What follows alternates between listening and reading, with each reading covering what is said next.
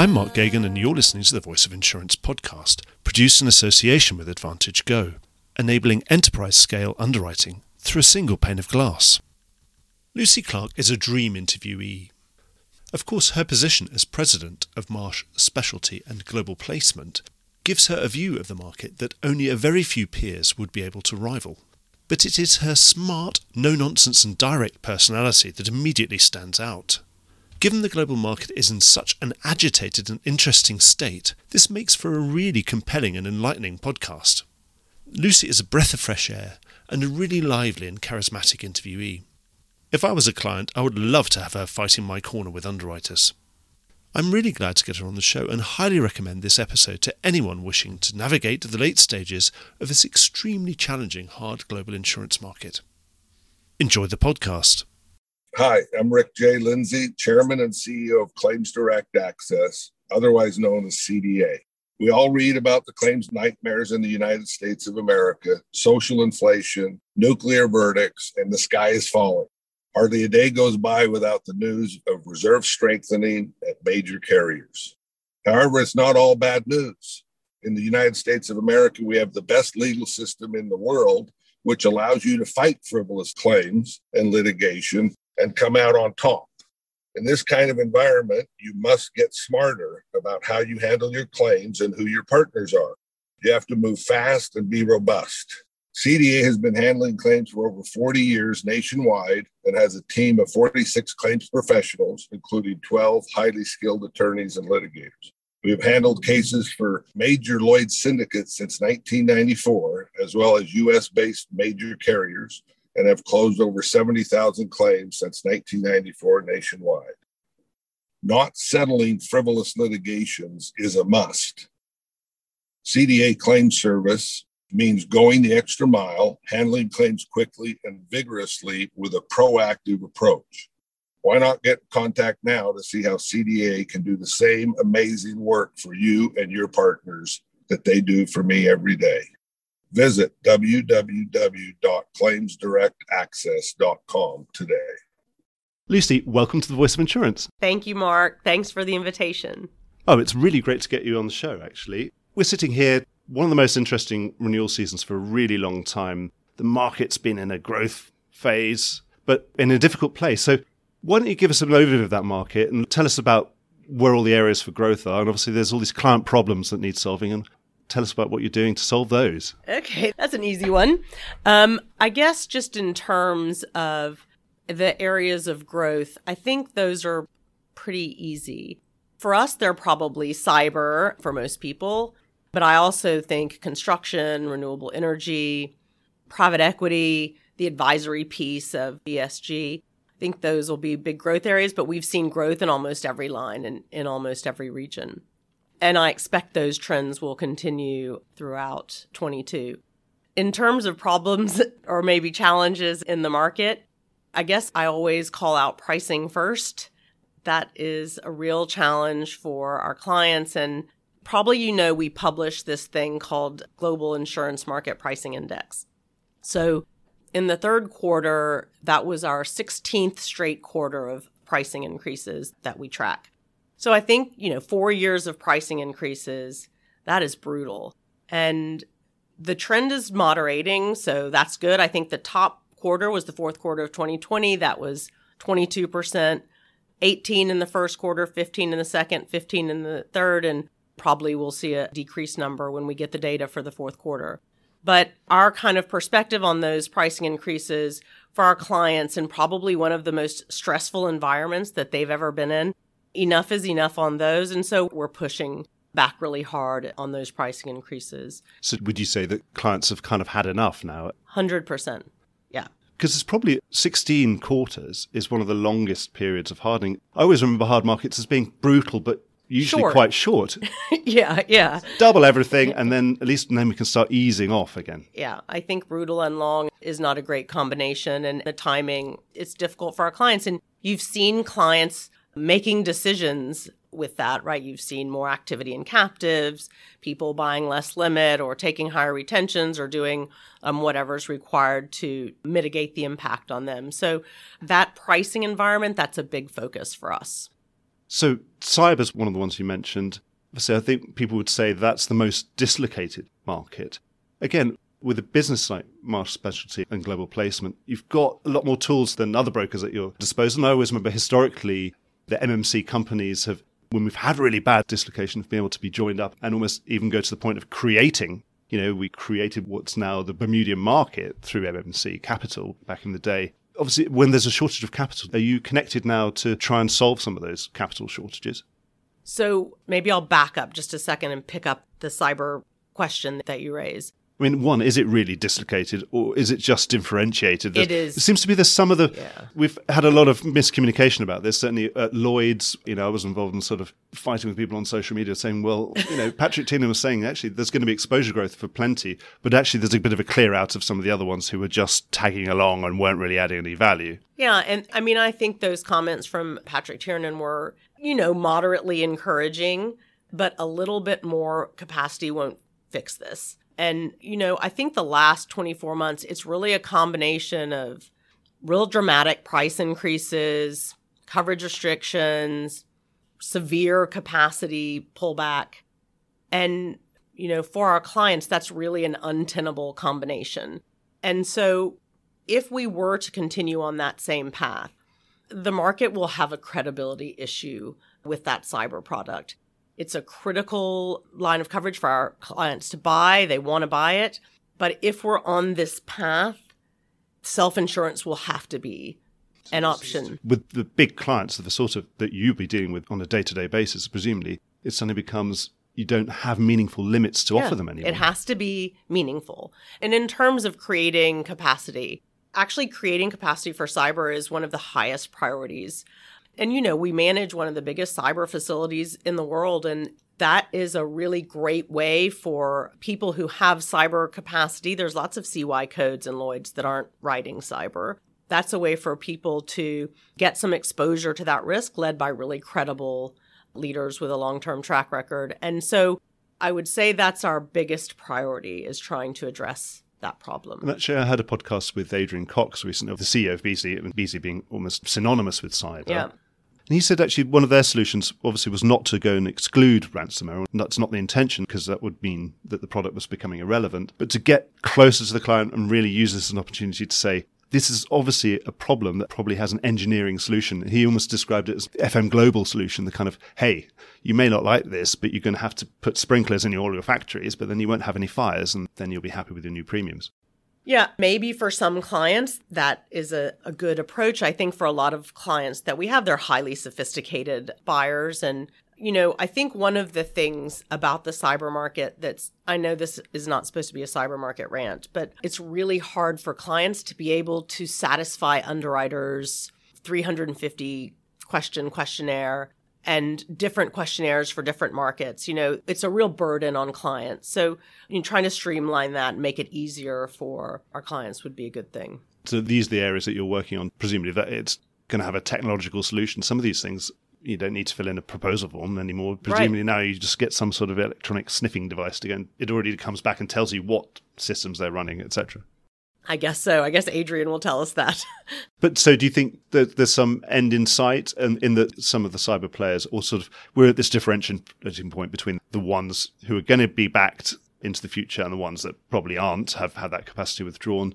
Do you see some stability returning to cyber soon and growth? I think that we feel that there's a recognition probably from the markets. It's not that we disagree that the markets and we disagree on what needs to happen. It's just finding our way through. So I think we feel pretty optimistic that the markets are looking for a way through and that there are certain markets looking for exposure to cyber that perhaps haven't written it in the past. So really creating that capacity in a meaningful product is I do think there's reason to be optimistic about that.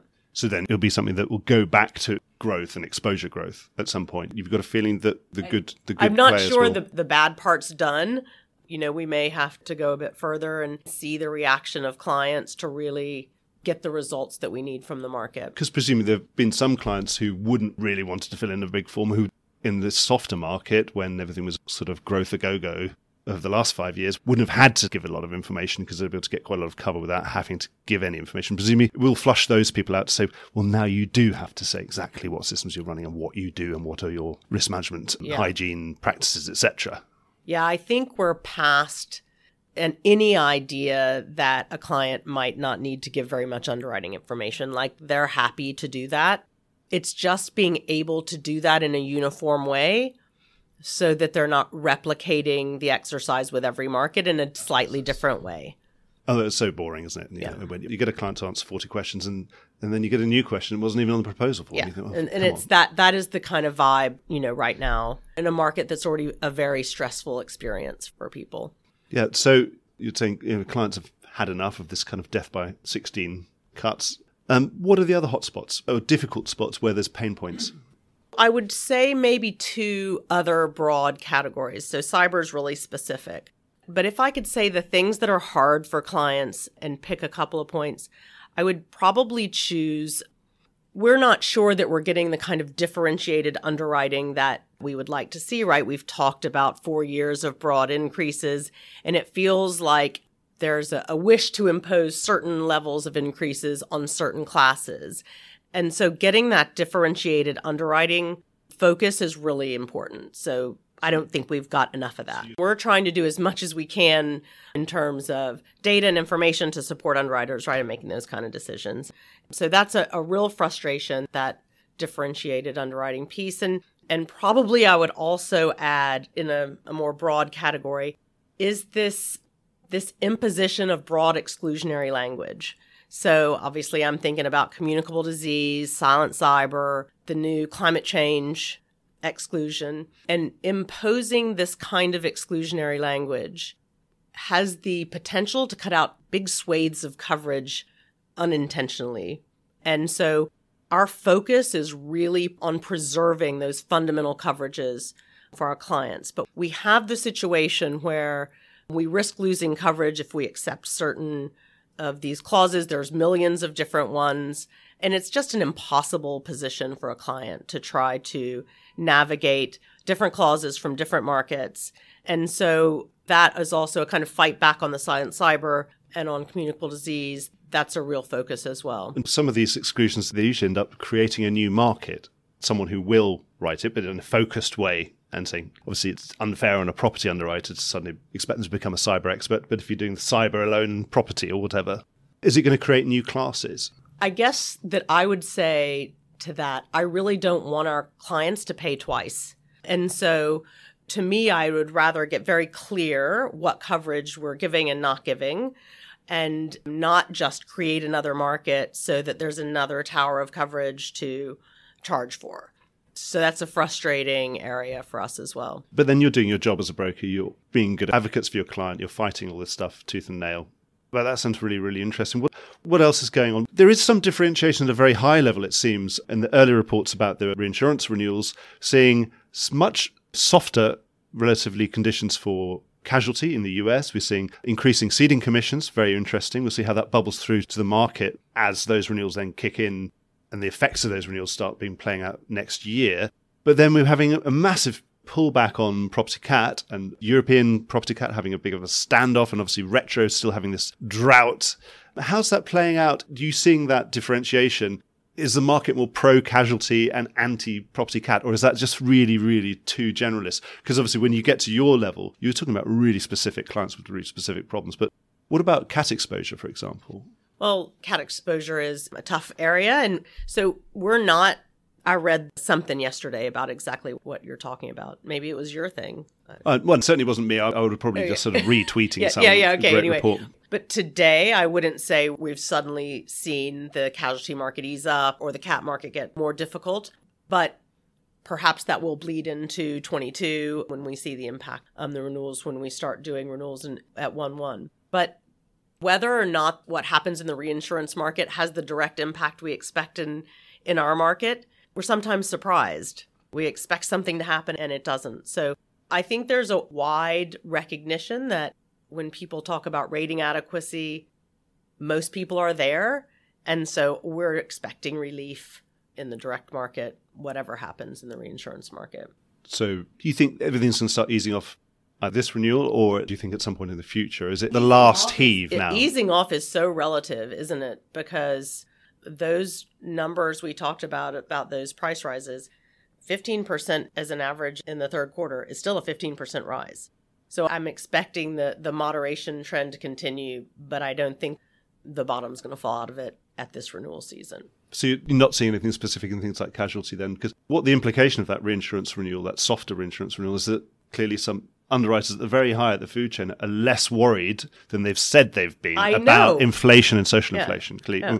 And that's odd when we have 5% actual normal inflation and goodness knows what's happening on top with social inflation. Yeah, I think that that part of it is really interesting considering how many high profile people have been talking about what a problem this issue is. Yes, it was very odd. Everyone's been saying they were worried about it, and now we're seeing. But it couldn't be, you know, we were talking about multiple large treaties Hmm. covering huge swathes of the market and actually getting, you know, three or four percent extra ceding commission. Yeah. There seems to be a big difference between what people are saying and what they're actually doing. Yeah, yeah. But then seems to be opposite on the property cat side, which is interesting. You still feel that in your property cat exposed property clients are feeling the pinch there where they're getting squeezed or They they've been feeling the pinch for for like this is not a new experience for them, right? I but then I suppose they most of them will have had losses. Yes. Yeah. A lot of them have. And so I think that that will continue to be an area of challenge. I was surprised about the casualty, the ceding commission comment, but um, any relief um, on casualty will be a sort of not before time from our client's perspective. Because yes, from your perspective, they're already well through rate adequacy, Yeah. and we should have been in the sort of chipping a little bit off every renewals debt phase by now. Yes, I would like that. yeah, yeah. What else? I think you said a few things at the beginning. Remind me what else uh, is still causing problems for clients and pain points. I guess maybe I'm not necessarily saying this is a problem, but it's an issue that everybody kind of needs to be together to solve is the ESG question. Yeah, You know, I think that's really interesting and baffling for some people. And it's really not a it's not an oil and gas problem or just a hard to abate sector like mining or steel problem. It's something that's facing all of our clients. The other thing is, okay, we talk about it all the time, but it's not like a new thing. People have been doing corporate social responsibility and governance for a really long time, but now being faced with who wants to know what from me and what is required of me as a client, what do I need to provide you as underwriting information? I think that is a confusing area for clients. And, you know, we're taking it uh, hugely seriously. Amy Barnes is leading our climate and sustainability effort, and, and Ryan Bond, who was the CEO of Bowring Marsh, has just joined um, as kind of head of insurance product innovation for climate and sustainability. So we're trying to develop actual meaningful products that help our clients rather than just, just say a lot of because it's almost become another thing you have to do any renewal. Yes. in any class of business, it's going Yeah. to be what is your ESG sort of score? Yeah. How's that going to impact you, etc. Isn't it? Yeah. So it must be a massive headache. Presumably, it's going to be a technological solution here, and there are certainly third-party vendors out there who are starting to do this. Obviously, they're selling that to underwriters, and presumably you'd want to have a copy of. Uh, you want to know what the underwriters are going to be thinking about yes, your client's yeah, risk. Exactly. And, um, you know, we're talking to lots of the markets because this is a thing where collaboration is a really useful thing to make sure that clients know what to expect and, and we're all kind of working it out together. And, but we've developed some very cool stuff. Our credit specialties team and our advisory people have developed a, a free to use ESG tool that helps clients assess their own risk at a more granular level than a score that they might get from a, a rating agency. And so I think that that helps them know what areas that they might need to focus on before they approach the market or in the future when this information becomes compulsory, um, should it become so. The interesting thing is it has crept up on us, and then suddenly it probably is happening, probably is happening. Then suddenly, like in everything, when it finally does happen, we all seem to be surprised, but we probably shouldn't be. yeah. But there's never been so much focus. But so it's going to be something that's just going to be embedded in your workflow at some point, isn't it? Yeah. I, I would say that the things that we're talking about the most are ESG and cyber. And so making sure that those challenging things for our clients, we're trying to help them uh, navigate uh, a little bit easier. It's a fascinating market. I'm not envious of the amount of problems and things you're trying to solve, or at least the things, a lot of creative um, solutions coming out there. So it's a good time to be a broker and have to come up with solutions, I presume. Yeah, it is. And I'm hugely biased, of course, but London's an incredible market. There's nothing like it in the world. And I think it's performed so well, maybe to a lot of surprise for some of us. It's performed so well during COVID. That's good. Well, I was going to ask you about that because, of course, you are a global insurance broker. You don't have to do business in London if you don't want to, if it's not the best place to do business. But so you're saying London's coming out pretty well out of all this? Yeah. I think London's performed really well we're always having these conversations about the relevance of London. You know, I feel like I'm always having that conversation for like 25 years, but London's super relevant and really important and kind of the center. But I think the things that are really cool about London and important for London to remember and maintain are are that kind of London responsiveness, London product innovation, flexibility, and that tendency to sort of respect the intent you know, there's a real sort of uh, history of that here. And I think that maintaining those things is really important for London. So, respect the intent of the client to come and honorably solve a problem. What I mean is, I'm really thinking of tough claims. Yeah. And so, what did I mean to cover? And if I meant to cover that, trying to find a way out of that, you know, I think that this market's very good at honoring claims we've had an amazing sort of revolution over the last five years. The amount of investment going into insure tech, as we now call it, you know, insurance technology. Presumably, in your position, you get to see all sorts of interesting innovations. And I'd just like to ask, you know, what are the most interesting ones you've seen in the last few years and how you've interacted them or tried to sort of incorporate them or sort of use their innovation to help solve problems for your clients? I think that just an attempt to make it a practical answer, I think the most kind of practical example is maybe what Ki are doing. You know, that to us feels simple. And, and that's the sort of thing that you know yeah. you can be very relevant to each other. I yeah. presume that they were thinking of a broker of your size when they thought about this. Yeah. Our brokers like it. Um, it works really well, and it's smart, and it works.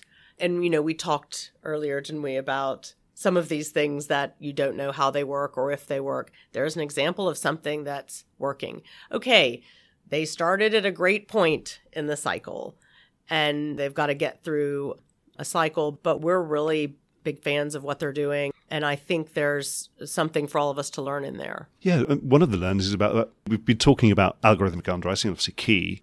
Then does it begets the question, obviously, you know, you talk to any underwriter in a bar anywhere in the world, after a couple of drinks, they say, you know, the problem is these brokers are so much cleverer than I am. They're always going to run rings around me one way. I always think I, I think I know what I'm doing, but I, I, have- I promise you, I've never in my life heard an underwriter say that in a bar. Well, occasionally, occasionally, but no, but no, not to broker. They might say it to me. You see, as yeah. a third party when they're finally yeah. in a moment of lucidity. Yeah. Being completely honest, they go, actually, these guys, they've got thirty percent market share. I've only got two and a half. They do know more they can go to other places, they can do things, they learn a lot very quickly. So do you think this algorithmic underwriting is going to sort of create effectively algorithmic broking? You know, what do you think about that? Well, I think there is an element of yes to that question, but only like a small element. Because surely your yes. algorithms would be smarter than theirs, wouldn't they? Because they've got more information. Well, that kind of single source algorithmic underwriting means that we can submit something very easily maybe go do some other broking things and come back and have competing quotes. And so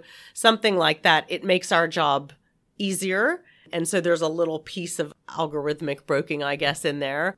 But all we're trying to do is create competition and get the best product for our clients. And if algorithmic broking helps with that, then it may have a place. I suppose when everything becomes seamless, and you know, back in the old days, if you wanted to split a placement up into 16 slips and different ways of doing things, you could because you could get it done that way, and it might be cheaper. But obviously, it was a hell of a thing to process at the end of the day, get the premium pay. But now, when you remove all the frictional costs, you can have an unlimited number of slips. Do you think we're going to go to almost a fully fragmented sort of market in that sense of, you know, you place one thing you know, you place 100% of something at, at 100 different lines of 1% at all different prices, and you end up this fantastic composite price to the client, and you get the absolute best coverage at the best price. That is a dream world, you know. And it doesn't I, quite exist yet. Yeah, it doesn't quite exist yet. And but that messy thing that you describe, which we all are so familiar with, of you know trying to put together the very best program, making that frictionless is that's what we're all trying to do But, you know, I think we got a lot of work to do. I mean, one of the things, I'm not that new here, but I've been here three years and the You've data. been broking for longer than that. yeah, I've been working for longer than that. But really, the data is a phenomenal advantage. And so uh, being able to put that to work is great. It's just being able to have it work throughout the market. And that's, I know Lloyd's is trying to solve that challenge all the time.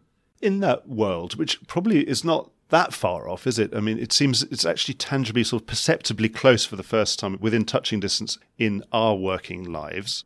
Does that ultimately, you know, I had David Howden on the show last year saying ultimately is going to mean that there's no commission. We're going to be, you know, go the way of stockbroking that we started 20 $25 a trade back in the old days. Then it went online and it was seven. And then now we've got Robinhood and it's zero. Do you think David said he's preparing his business to be that, to be ready for that world at some point in the future? So do you think, is that an inevitable trend that broking commission will trend to zero and then you'll obviously have to go 100% fee? Yeah, I think that the clients will drive that outcome. Clients are always going to want our advice. And so how they pay for that advice, you know, they'll decide that. You mentioned about obviously yeah being only three years in this role, Yeah. and obviously that has come about as a result of M and A activity. I certainly got a sense when that deal got across the line and you were appointed that there was a tangible attempt to build something to rather than impose one culture on another. You wanted to sort of take the best of both of those worlds and make a third culture that was something unique out of those. Do you think you've succeeded in doing that, making something a bit different? Um, I think probably what's happened is what happens anytime you put two pretty strong cultures together. And I know a lot's been made of these two very different cultures, but actually you get in and you find out the the things that are uniting you stuff like we're just trying to get the best results we can for our clients. Those are so strong that how you get there isn't as important. And so mm, is it a third culture? It might be but i mean it's a really united group of people and covid for some reason has really cemented that because you have so much more time to connect with people and spend time with people and we've really had you know a tough start but a really great time And obviously, we've had other. There was other very large mooted M and A in the last two-year period after JLT MMC. All the armchair observers would have said that MMC and your business particularly would have been a beneficiary, a net beneficiary of all the turbulence that was unleashed by the mooted Willis Aon get together. Is that really fair to say? Is easy? We're just being lazy by saying obviously you must have been a net beneficiary of it. no i i don't think you're being lazy Well, I, if you unleash turbulence, maybe it just affects everybody. yeah that's maybe that's true but certainly um, that turbulent period 2020 2021 you know we've hired more people in 2021 probably than we ever have before and we've got some incredible people that I don't know if we would have had the opportunity to hire, but for the sort of um, dislocation in the market. And so we feel really fortunate. And I think that they're not all here yet, but a lot of them are. And it's really great for the business, right, to get a bunch of new people in as well. And it bodes well for growth here in London and everywhere else. I presume that you must be penciling in quite strong growth. I mean, going back to the beginning theme. So, how happy do you feel about the health of the global specialty in the global placement space? Do you feel that you know we're going to be satisfying all this client demand and that everyone's going to be in growth and everyone's going to eventually be happier? um, yeah, I think It's a lot of words yeah, your mouth. Actually, I think everybody's going to be happier. I think 21 was great for us and for a lot of people. And just in terms of opportunity, and we'll be able to kind of capitalize on that opportunity and continue to do so in 22. And it's a pretty exciting time to be here and to have this level of kind of global resource and now to have even more expertise than we had before. So I do feel really optimistic about continued growth in 22 and maybe more importantly really getting together what we need to get together in conjunction with the market too to try to solve some of these really big problems like that's what their expectation is and so that feels like a real important obligation for us and you were more optimistic about insurance sort of reversing that trend of we've obviously spent a lot of the last 10 years sort of looking at insurance becoming less relevant in the global economy because of the fact that the global economy has become less tangible and that kind of thing. So you're going to be looking at some of these really big problems. You think we've got more of a chance of solving yes, them? Yes, I do, and and I think that our industry needs to be really cognizant about what clients themselves have learned during COVID. They've kind of tested their own resilience a little bit. Maybe they found themselves a little bit more resilient than they thought they were. So our products need to be really good and really compelling to continue to make them attractive to clients. And so that's really our focus is are these products uh, the best products that we can sell to our clients and are they solving an important problem? Yeah, with a good risk transfer at a reasonable price. Exactly. And the biggest threat to that from all this conversation I've had with you, again, putting words in your mouth, would I be right to summarize that the biggest threat to all of that is probably the clients themselves seeing that they're not getting the value from the insurance market anymore and then looking to retain that retain you know within captives and that kind of thing self-insurance because they've got all this data they've got so much more data than they used to have yeah i think that not buying is a perennial threat but really the you know what we're kind of going more towards um, at marsh overall is really that kind of blended advisory piece and so, you know, our clients are expecting so much more from us than the transaction. And so that's where we can create a lot of value as well. So that's also an area of focus. And it doesn't matter to OMC because presumably you, you will be managing the captive as well as doing their specialty placement anyway from an OMC perspective. You're probably agnostic about it, I presume. Yeah, well, we're we're going for whatever's best for the for the, the client. The client, yeah. That's really really good. I've really enjoyed talking to you, Lucy. I wish we could go on for a bit longer, but I think you've got a meeting coming up. So I don't want to hold you back from that because I think if it's a town hall, I think you should probably be holding it. So thank you so much. Oh, I've really, really enjoyed chatting yeah, to you. me too. Thanks for inviting me. Thanks for coming on the show. All right. Well, I hope you enjoyed today's episode. If you did, don't forget to subscribe or leave a like or a review or recommendation on whatever podcast platform you used to access this program. These really help get the word out. Before we go, just a quick reminder that advertising slots are available here and in other places in the Voice of Insurance podcasts. Podcasting is the fastest growing medium and attracts a high quality audience of key decision makers. It's also an intimate medium where you, the listener, are right in the room with me and the interview subjects. Needless to say, that means it's a great way of getting your message out directly to an audience because you know you've got their full attention. It's also very cost effective. So get in touch with Mark at thevoiceofinsurance.com to find out how you could be speaking directly to the industry. The Voice of Insurance is produced in association with AdvantageGo, enabling an enterprise view of exposure. Voice of Insurance is produced by me, Mark Geoghegan. Music was written by Anna Geoghegan and produced by Carlos Geoghegan. Check out more podcasts and written comment pieces at www thevoiceofinsurance.com.